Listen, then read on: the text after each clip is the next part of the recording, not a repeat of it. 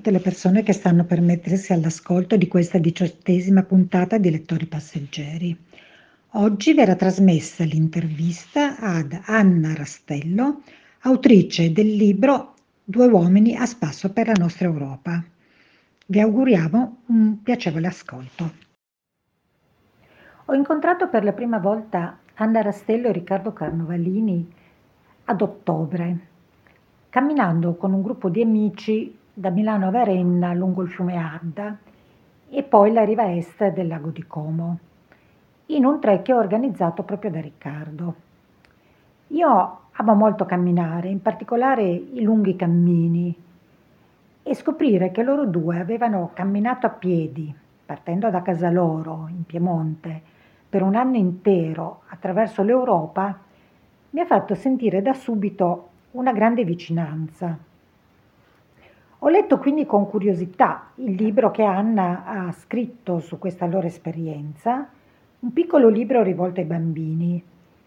L'ho regalato a mio nipote di sette anni, che ama viaggiare e che è un cittadino già adesso di questa Europa, bellissima e tormentata allo stesso tempo, con la grande speranza che lui e tutti i bambini e giovani dei nostri tempi possano crescere con occhi e animo curiosi verso il mondo che li circonda, soprattutto aperti a tutte le diversità, solidali e responsabili verso tutte le persone che incontreranno durante la loro vita.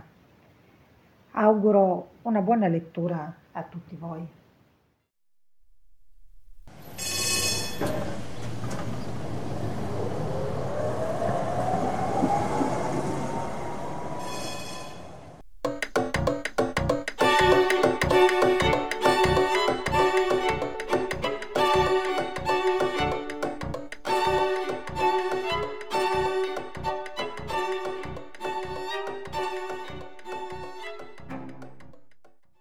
Buongiorno, oggi intervistiamo Anna, Anna Rastello, che è una nonna, una nonna giovane, che, fa, che ama camminare e ha fatto un cammino piuttosto particolare. Ha camminato per 365 giorni insieme a suo marito Riccardo Carnovalini.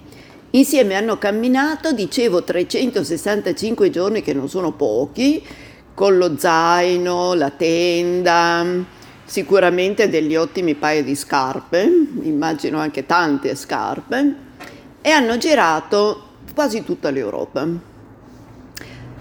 Il loro viaggio è raccontato in un libro molto interessante dedicato ai bambini, un libro che è stato scritto appunto da Anna con le fotografie di Riccardo e delle illustrazioni molto belle all'acquerello di una loro amica che si chiama Angela Marinelli. Il libro è poi stato introdotto dal giornalista Paolo Rubiz, di cui parleremo poi dopo. Il libro è dedicato ai bambini ed è impostato in un modo molto particolare. E adesso appunto Anna ci spiegherà, ci dirà come è impostato questo libro, che è molto originale anche come appunto impostazione. Buongiorno innanzitutto e grazie per eh, avermi invitata a parlare di questo viaggio eh, e di questo libro.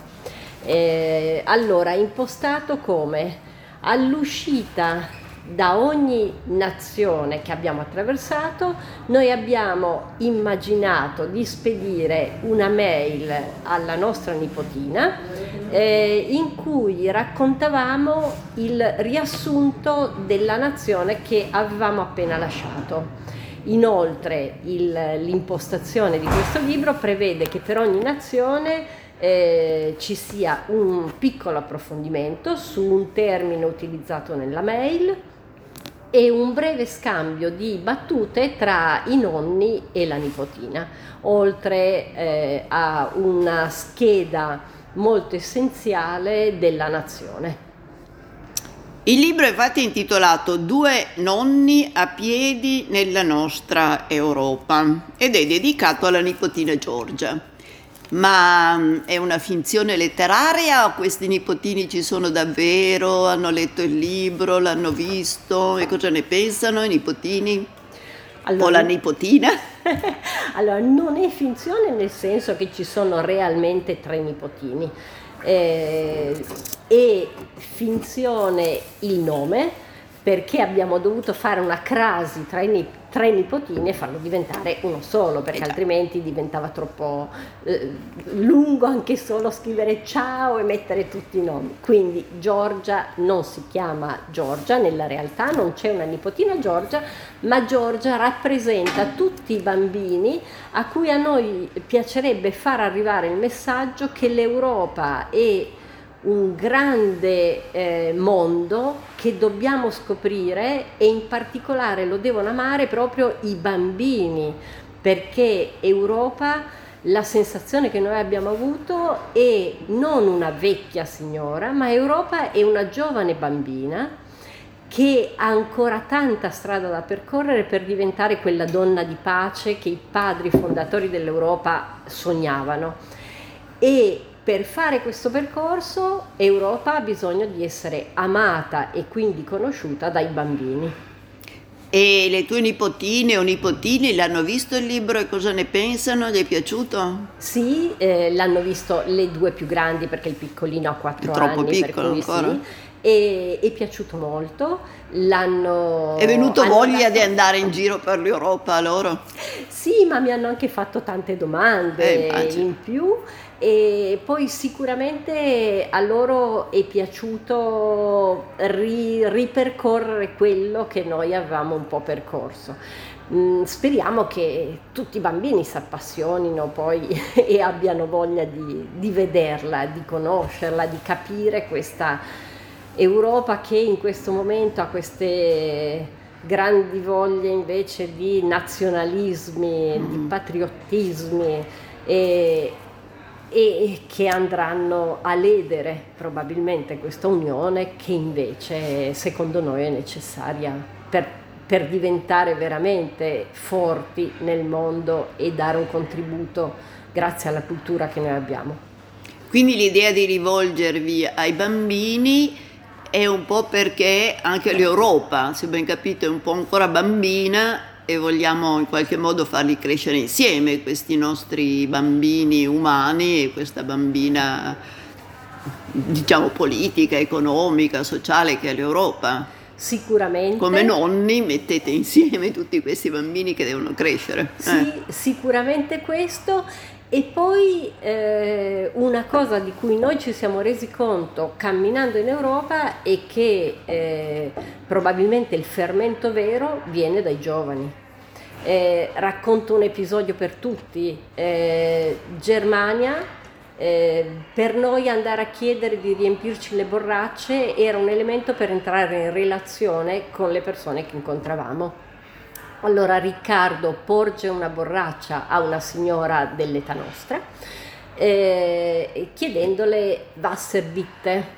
La signora lo guarda e fa Nein e entra in casa. Oh. Sentiamo battibeccare la voce della signora e una voce giovane e poi a un certo punto vediamo un ragazzo che esce, prende le borracce, entra, eh, le riempie, esce, ci porge le due borracce piene più due bottigliette di acqua eh, in bottiglietta di plastica gasata, fredda.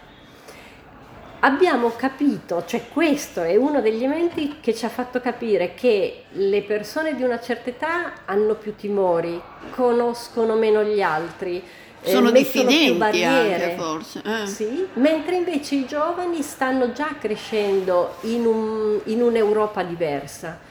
E allora forse è proprio su questa, già su questa differenza, su questa discrepanza tra le età che è giusto fare un po' leva per dare uno spirito diverso alla nostra unione. Speriamo. Mm.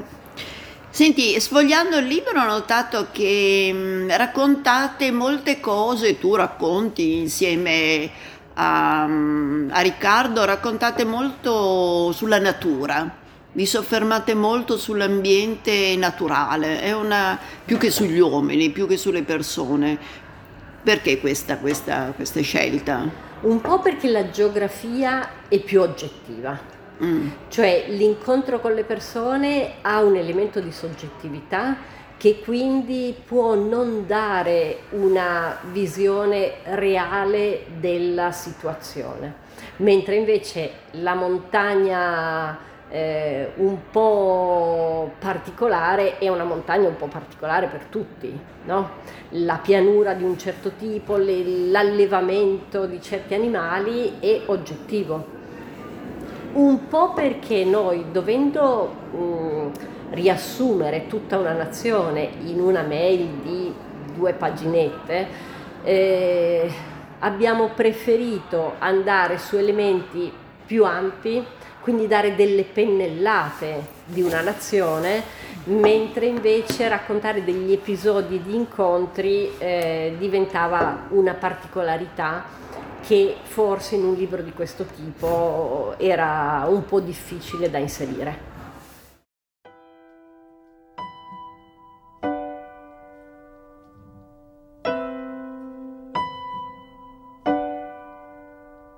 Non è un film quello che scorre intorno, che vediamo ogni giorno, che giriamo distogliendo lo sguardo. Non è un film e non sono comparse le persone diverse, sospese e disperse tra noi e lo sfondo. È il resto del mondo che attraversa il confine, ma il confine è rotondo e si sposta man mano che muoviamo lo sguardo. Ci sembra lontano perché siamo in ritardo, perenne, costante. Ne basta un istante. A un passo dal centro è già troppo distante. A un passo dal mare è già troppo montagna. A un passo da qui era tutto tutta campagna, oggi tutto è diverso, una vita mai vista, questo qui non è un film e non sei protagonista. Puoi chiamare lo stop, ma non sei il regista, ti puoi credere al top, ma sei in fondo alla lista.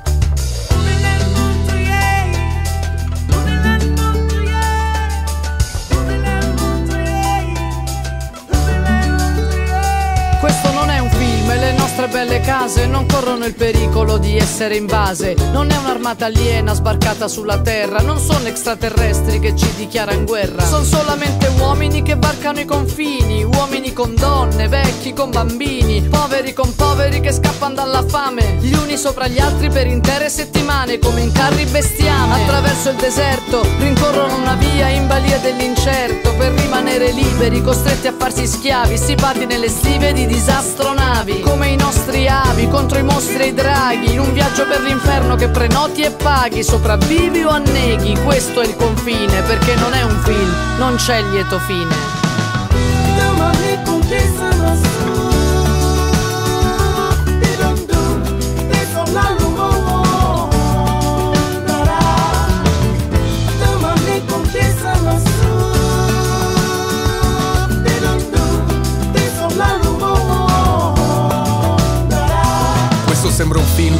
terrificanti. Dalla Transilvania non arrivano vampiri ma badanti. Da Santo Domingo non trafugan zombie, ma ragazze condannate a qualcuno che le trombi dalle Filippine, colfe pure dal Bangladesh, dalla Bielorussia solo carne da lap dance. Scappano per soddisfare i vizi e sfizi nostri. Loro sono le prede, noi siamo i mostri. Loro la pietanza, noi i commensali. E se loro sono gli avanzi, noi siamo peggio dei maiali. Pronti a divorare a sazietà, ma pronti a lamentarci per la puzza della varia umanità che ci occorre, ci soccorre, ci sostenta. Questo non è un film, ma vedrai che lo diventa. Tu sta attento e tienti pronto che al momento di girare i buoni vincono sempre. Scegli da che parte stare.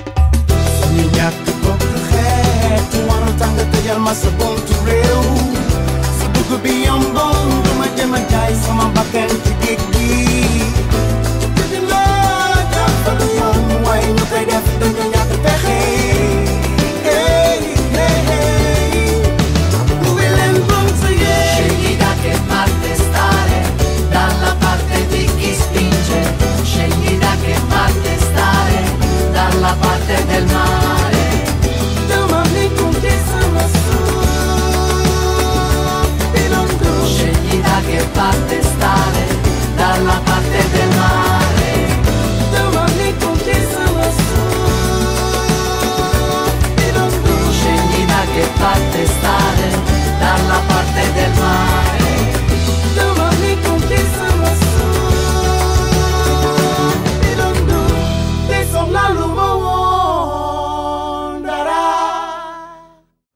Riprendiamo nostro, la nostra chiacchierata con Anna. Allora, tu nel libro immagini di mandare dei messaggi alla nipotina Giorgia, ma glieli hai mandati davvero questi messaggi? No, perché il nostro cammino è stato un cammino in assoluto silenzio, cioè nessuno sapeva esattamente dove noi fossimo, poche persone sapevano che noi stavamo facendo questo viaggio lungo un anno eh, per due motivi. Uno perché riteniamo che l, le cose vadano raccontate solo quando le hai fatte sedimentare un po'. Eh, perché altrimenti corri il rischio o di dire cose banali eh, o di dire addirittura delle cose errate. E, e poi la, la, seconda motivazione è perché eh, riteniamo che sia molto importante stare nel qui e ora, quindi vivere il momento, vivere quello che noi stavamo attraversando. Eh, con i nostri piedi andavamo lenti e quindi tutti i nostri sensi erano molto in allerta e percepivano quello che c'era in giro. Essere disturbati dal mandare il WhatsApp oppure rispondere a una telefonata oppure scrivere su Facebook il post eh, avrebbe limitato i nostri sensi. I nostri sensi in qualche maniera sarebbero stati dedicati non a quello che stavamo facendo, ma anche ad altro. E questo avrebbe sicuramente eh, reso meno pregnante la nostra esperienza. Quindi eh, alle nipotine non scrivevamo, ci scambiavamo dei Whatsapp la sera quando eravamo nel chiuso della nostra tenda, ma le mail le abbiamo scritte a posteriori. Ma a proposito di tenda, avete sempre utilizzato la tenda? Prevalentemente sì. Andavate eh, nei campeggi? No, no, no, no, tenda libera, tenda libera. selvaggia. Tenda selvaggia. tenda selvaggia, non avevate paura? Eh, allora, abbiamo avuto tanti episodi anche di cui eh, aver paura, mm. eh, sia con animali, sia con... Eh, Ce ne racconti uno? Beh, allora, eh, una notte sentivamo un grosso scalpiccio intorno alla tenda e abbiamo buttato un occhio, Riccardo, non io, e c'erano 12 cinghiali che ci giravano intorno, intorno alla tenda. Ma peggio quando negli ultimi mesi ci siamo ritrovati a fare la rotta dei migranti, la rotta balcanica, e allora lì in quel caso invece c'erano molto spesso eh, persone armate di mitra che in mezzo alla notte arrivavano davanti alla tenda e iniziavano a urlarci di uscire per controllarci, per sapere chi eravamo e cosa facevamo. Eh, perché noi eravamo in qualche maniera anche eh, assimilabili ai migranti, cioè mm. i migranti stessi ci sono venuti a parlare, a raccontare. Abbiamo avuto degli episodi di eh, passeur che ci hanno chiesto, ci hanno proposto di eh, a pagamento in qualche caso, gratuitamente qualche altro, di farci passare le frontiere eh, perché eravamo stropicciati, sporchetti. Eh, ormai abbastanza strani, cioè dopo un mm. anno che cammini comunque eh, la pelle è più scura. In un caso in Bosnia una ragazza ci ha chiesto da dove arrivate e noi abbiamo detto dall'Italia e lei ci ha guardato male e ha detto non no, siete troppo neri, cioè ah. mm. eh, you are dark, mm. cioè non è possibile, cioè scuri così scuri. Questo soprattutto nell'Europa dell'Est, nei paesi. E lungo la rotta dei Balcani. La rotta, la rotta dei migranti, sì. Mm. E perché è lì eh, che ci sono, è lì che passano, è lì... Noi ci... L'ultima giornata in Bosnia l'abbiamo passata a Bihac, e che è diventato famoso due anni fa perché è uno dei punti da cui poi i migranti provano a fare quello che loro chiamano the game e ce lo sono venuti a raccontare eh, per passare in Croazia, che Croazia è Europa. Esatto. Noi in Croazia abbiamo fatto più o meno il passaggio che facevano loro, nel senso che noi cerchiamo di passare, cioè passavamo dalle frontiere, ma poi camminavamo eh, in mezzo ai boschi, non perché non dovevamo nasconderci, ma perché se vai a piedi non fai la statale. Certo. Mm. E quindi ci è capitato di trovarci mitra spianati contro il petto subito dopo aver girato una curva di croati, poliziotti croati, eh, che mh, molto violenti subito quando poi gli abbiamo fatto vedere la carta d'identità dove c'era scritto che io arrivavo da Torino, eh, allora è diventato Mandzukic, la Juventus, cioè hanno cercato poi di stemperare.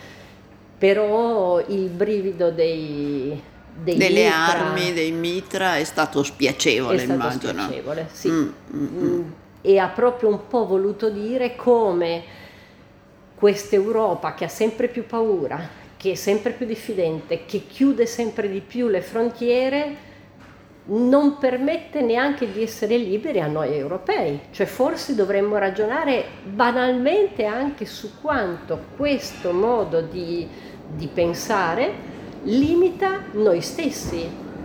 Eh, ma di episodi come questi ne abbiamo tanti, perché purtroppo noi eravamo fuori dagli schemi, fuori dalle rotte, non eravamo assimilabili. Persino in Spagna non- ci hanno detto chiaramente non siete pellegrini, No. non siete turisti e quindi siete, siete? vagabondi. Eh, no, loro hanno subito detto quindi Vagabondi. siete vagabondi, quindi Mm. essendo vagabondi vi dobbiamo Pericolosi forse. Eh, esatto. Perché il vagabondo come lo metto? Mm. Il vagabondo è pericoloso, per cui persino la Spagna, dove tutti dicono vado a camminare sul cammino di Santiago, noi eravamo d'inverno stropicciati. Non facevate il percorso del cammino, mi sembra, nella Ma- vostra cartina? No, ma un po' l'abbiamo anche fatto dei chilometri, perché poi ormai è tutto cammino di Santiago Mm, in Spagna, però eravamo vistosamente diversi. Il fatto che, come dicevi tu anche prima, dormissimo prevalemen- prevalentemente in In tenda, tenda e non negli ostelli. fa Eh. sì che fossimo un po' più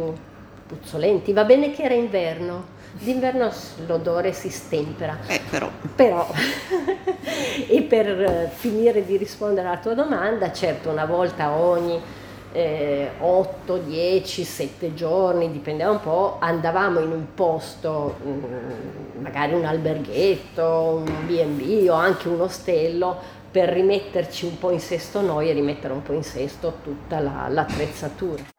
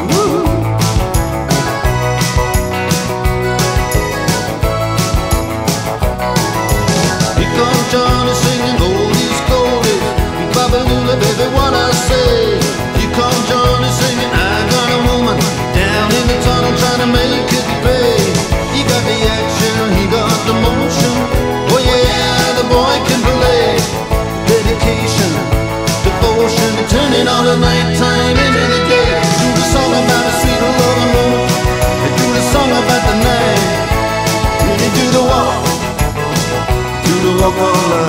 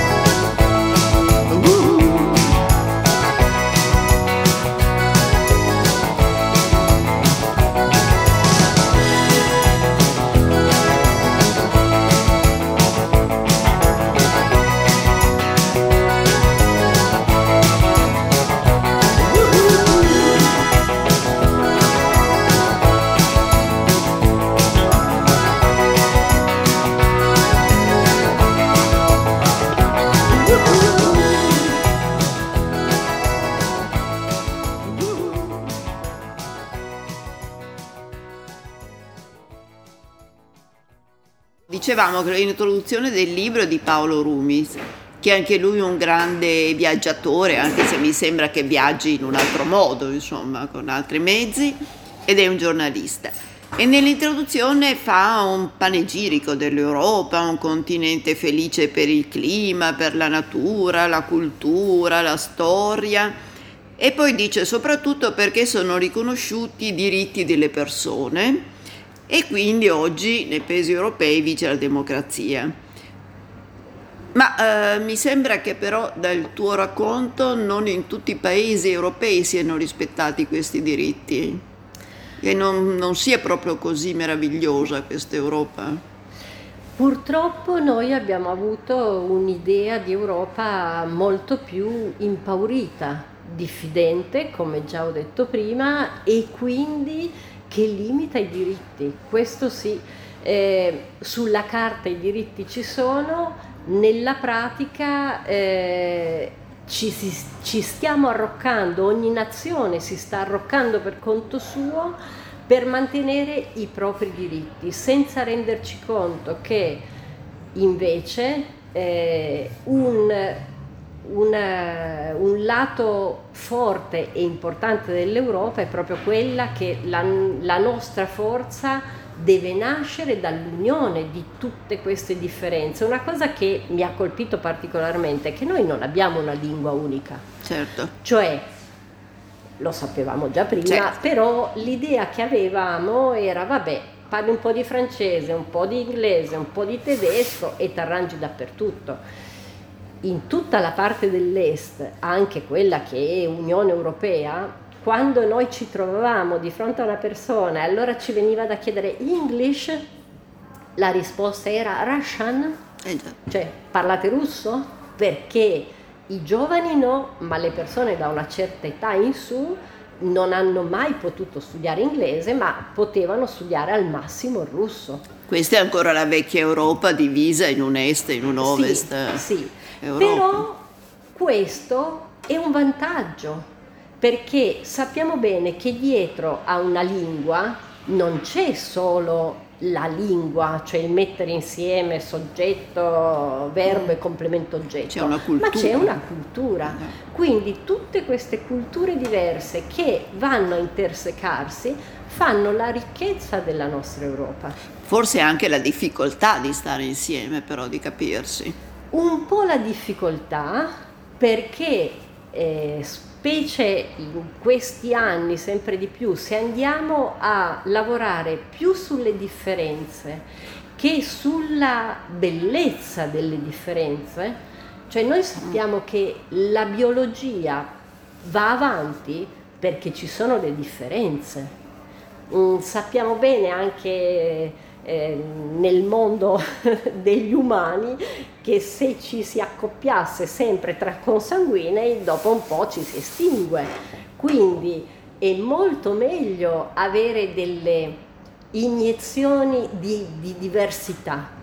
Questo dal tuo libro emerge in questo libro rivolto ai bambini, questo bisogno di, di- di coagulare eh, ricchezze diverse. Eh, cerco di, di farlo venire fuori raccontando per ogni nazione quante cose diverse e belle ci sono in quella nazione. Esiste anche un'edizione per gli adulti, una versione per gli adulti?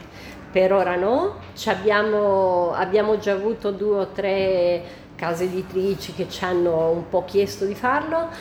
ma stiamo cercando di trovare il bandolo della matassa perché 365 giorni di racconti sono tanti e poi hanno tante sfaccettature diverse perché nel, un elemento è anche quello della coppia che per 365 giorni è stata sempre appiccicata, no? Eh, un- se vogliamo di elementi ce ne sono proprio tanti, ci sono state, noi siamo realmente anziani, cioè quando abbiamo fatto questo cammino 120 anni in due, quindi ci sono stati anche dei problemi fisici eh, che... Siete dei veri nonni, no? Sì, infatti. non dei ragazzi. che abbiamo dovuto imparare a superare, Eh già. no? per cui se vogliamo c'è anche quello da raccontare, c'è la difficoltà di non avere una casa, che cos'è la casa? La casa è un utero in cui tu torni tutte le sere e ti senti protetto. Noi per 365 giorni non abbiamo avuto questo senso di protezione. C'è stato un periodo intorno già verso agosto, luglio, agosto, quindi mancavano pochi mesi. E dove eravate luglio-agosto? E luglio-agosto eravamo, iniziavamo a essere, agosto eravamo già giù in Macedonia, luglio eravamo appena più sopra, Serbia, eh, Bulgaria. Quando arrivava l'imbrunire ci pigliava proprio un po' un senso d'ansia perché questo dover trovare un posto che fosse un po' nascosto, in cui ricostruirti la tenda, che è vero, ti dà una protezione, ma una protezione più simbolica che reale, ehm, ha reso, rendeva eh, un po' complicato pensare di vivere la notte. Ma perché voi avete deciso di fare questo viaggio così lungo e impegnativo? Eh, con due motivazioni diverse. Allora, per Riccardo che cammina e racconta l'Italia e l'Europa dal 1980 con le fotografie, con racconti, lui ha lavorato anche a Radio 1 anni fa, eh, per lui è stato un po' il viaggio a coronamento di una vita. Per me è stata più la curiosità, proprio la voglia di andare nuda, diciamo nuda perché quando sei a piedi sei completamente permeabile, qualsiasi cosa ti succeda. Sei fragile anche. Fragilissima. Mm. Eh, allora la curiosità di vedere che cosa c'era in questa Europa, com'era questa Europa. E anche in sono fondo in cosa c'è in te stessa che ti ritrovi appunto così nuda, tra virgolette, in mezzo a un mondo sconosciuto. Certo, sì, anche quindi mettermi un po' alla prova rispetto a, a questo mondo eh, che, eh, che c'è, che è intorno a me, fuori quindi dalla protezione del- della comfort zone, Eh. Ehm, anche trovarsi in nazioni dove non sapevo, sapevamo che non eh, saremmo riusciti a, a spiegarci a voce, che quindi dovevamo imparare dei modi diversi di rapportarci con le persone che incontravamo. Certo, prima di entrare imparavamo comunque un vocabolario minimo, perché io e Riccardo siamo certi che nel momento in cui entri a casa da altri non puoi pretendere che gli altri si adeguino a te, ma sei tu che devi fare un primo passo. Per cui eh, le frasi di base le, le imparavamo già nei giorni precedenti. Poi abbiamo anche imparato che se vuoi eh, comunicare, comunichi. Abbiamo fatto un- dialoghi anche di una o due ore in Cechia, in Macedonia, adesso mi vengono in mente de- dei, proprio dei personaggi che mi sono rimasti nel cuore, eh, utilizzando Google Translator. Ecco. Seduti al tavolo noi scrivevamo in francese perché abbiamo capito che dal francese si traduce meglio in linguaggio estero, il francese lo sappiamo abbastanza, quindi, quindi dal francese al macedone, poi il macedone scriveva nella sua lingua e ce lo traduceva in francese. E siamo riusciti a raccontarci di tutto e di più, perché se si vuole dialogare, come mi disse un barista portoghese, quando entrando io avevo imparato la frase, questa la imparavamo sempre, io non parlo, quindi lì in portoghese era eu não falo português, entrando dico questo, questo mi guarda fa fali, fali, non naufalo, naufalo. e allora poi lui mi ha detto in spagnolo, ma se vogliamo ci guardiamo negli occhi e ci capiamo. Simpaticissimo. Sì, ma poi è vero, È cioè, vero, se sì. uno vuole comunicare, comunica. Eh, Esatto. Senti, eh, mi dicevi che mh, avete fatto altri viaggi, o almeno Riccardo ha fatto altri viaggi, ci sono altri libri fotografici, altri libri che parlano dei vostri viaggi, delle vostre avventure. Allora, prima di tutto c'è Riccardo ha anche fatto un suo libro fotografico su Europa che è 365 volte Europa, edito da Edizioni Magister.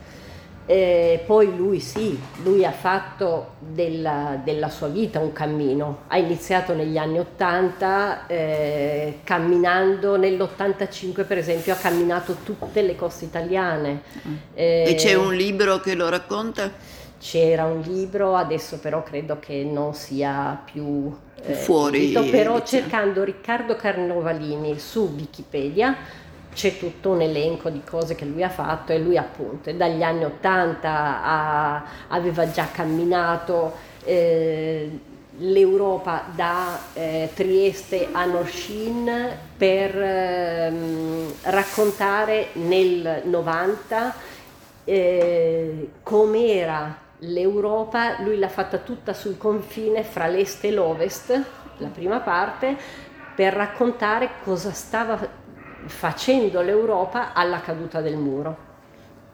E tu?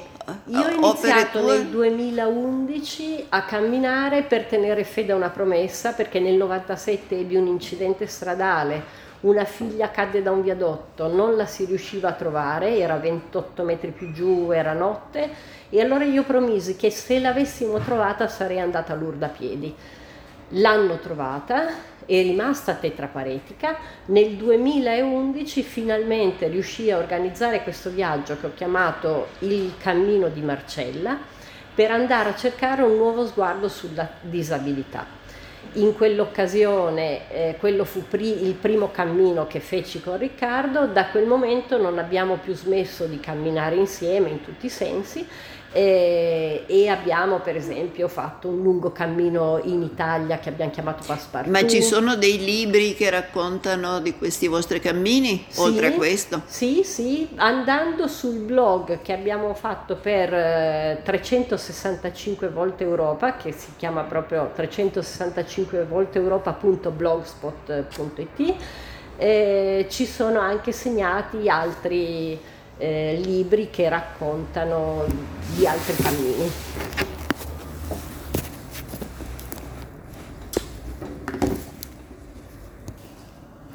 Ringraziamo Anna di questo bellissimo racconto molto interessante di questa sua esperienza che potete trovare appunto rivolta ai bambini sul libro intitolato Due nonni a piedi nella nostra Europa di Anna Rastello con la prefazione di Paolo Rumis e le fotografie di Riccardo Carnovalini e le illustrazioni ad acquerello molto belle di Angela Marinelli. L'edizione è didattica attiva e naturalmente hanno anche un blog che potrete sicuramente trovare sul nostro blog che comunque, come dice Anna, ve lo dice lei, questo blog si chiama 365 volte Europa.blogspot.com allora ringrazio tutti, questo libro è vero, noi l'abbiamo pensato per i bambini, ma diversi adulti ci hanno detto che l'hanno trovato interessante. Un'amica mi dice, oh, ho finalmente scoperto che la capitale della Germania è Berlino, pensavo ancora fosse Bonn, era rimasta un po' indietro. E comunque, quindi chiunque può leggerlo perché è adatto per bambini dagli 8 ai 99 anni. Eh, saluto tutti i radiopasseggeri e arrivederci presto, magari sulla linea 4. Grazie Anna, magari ci risentiremo, grazie e buona giornata a tutti.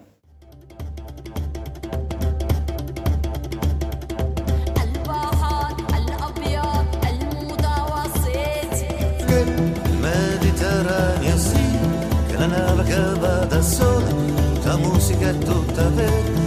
dove l'ombra dove si vola, tra la scienza e la leggenda, del flamenco e della taranta, e fra l'algebra e la magia, la scia di quei marinai, è quell'onda che non smette mai, che il medico.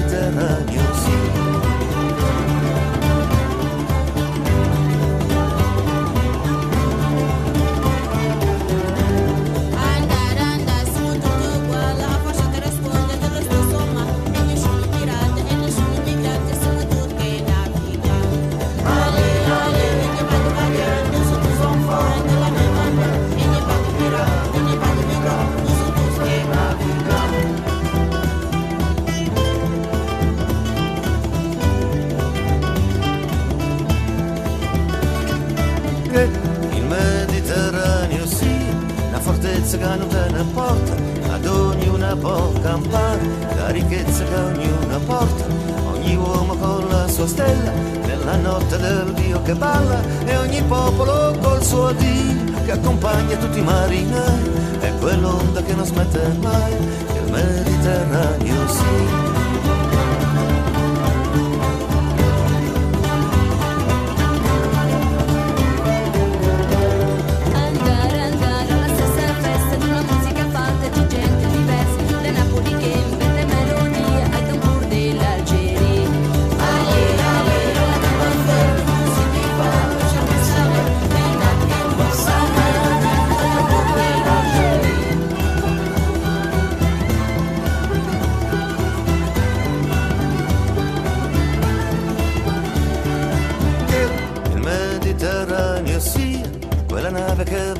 Sempre navigando tra nord e sud, tra l'oriente e l'occidente e nel mare delle invenzioni, quella bussola per navigare, Nina Pinta e Santa Maria, il coraggio di quei marinai, e quel viaggio che non smette mai, che il Mediterraneo sia.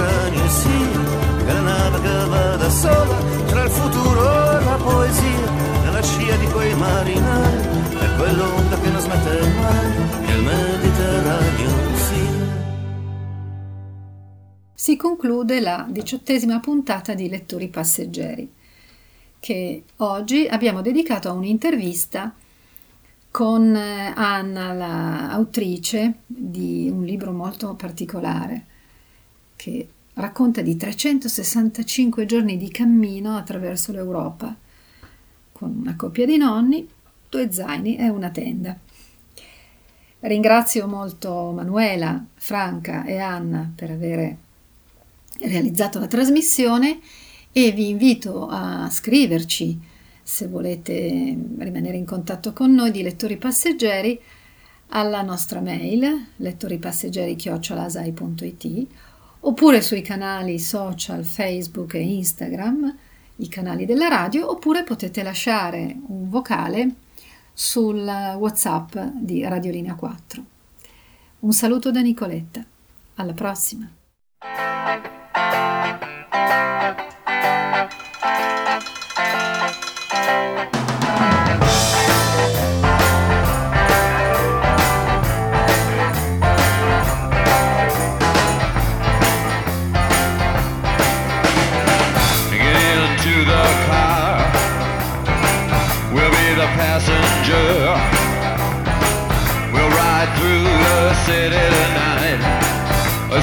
City's ripped back sides. We'll see the bright and hollow sky. We'll see the stars that shine so bright. A star's made for us tonight.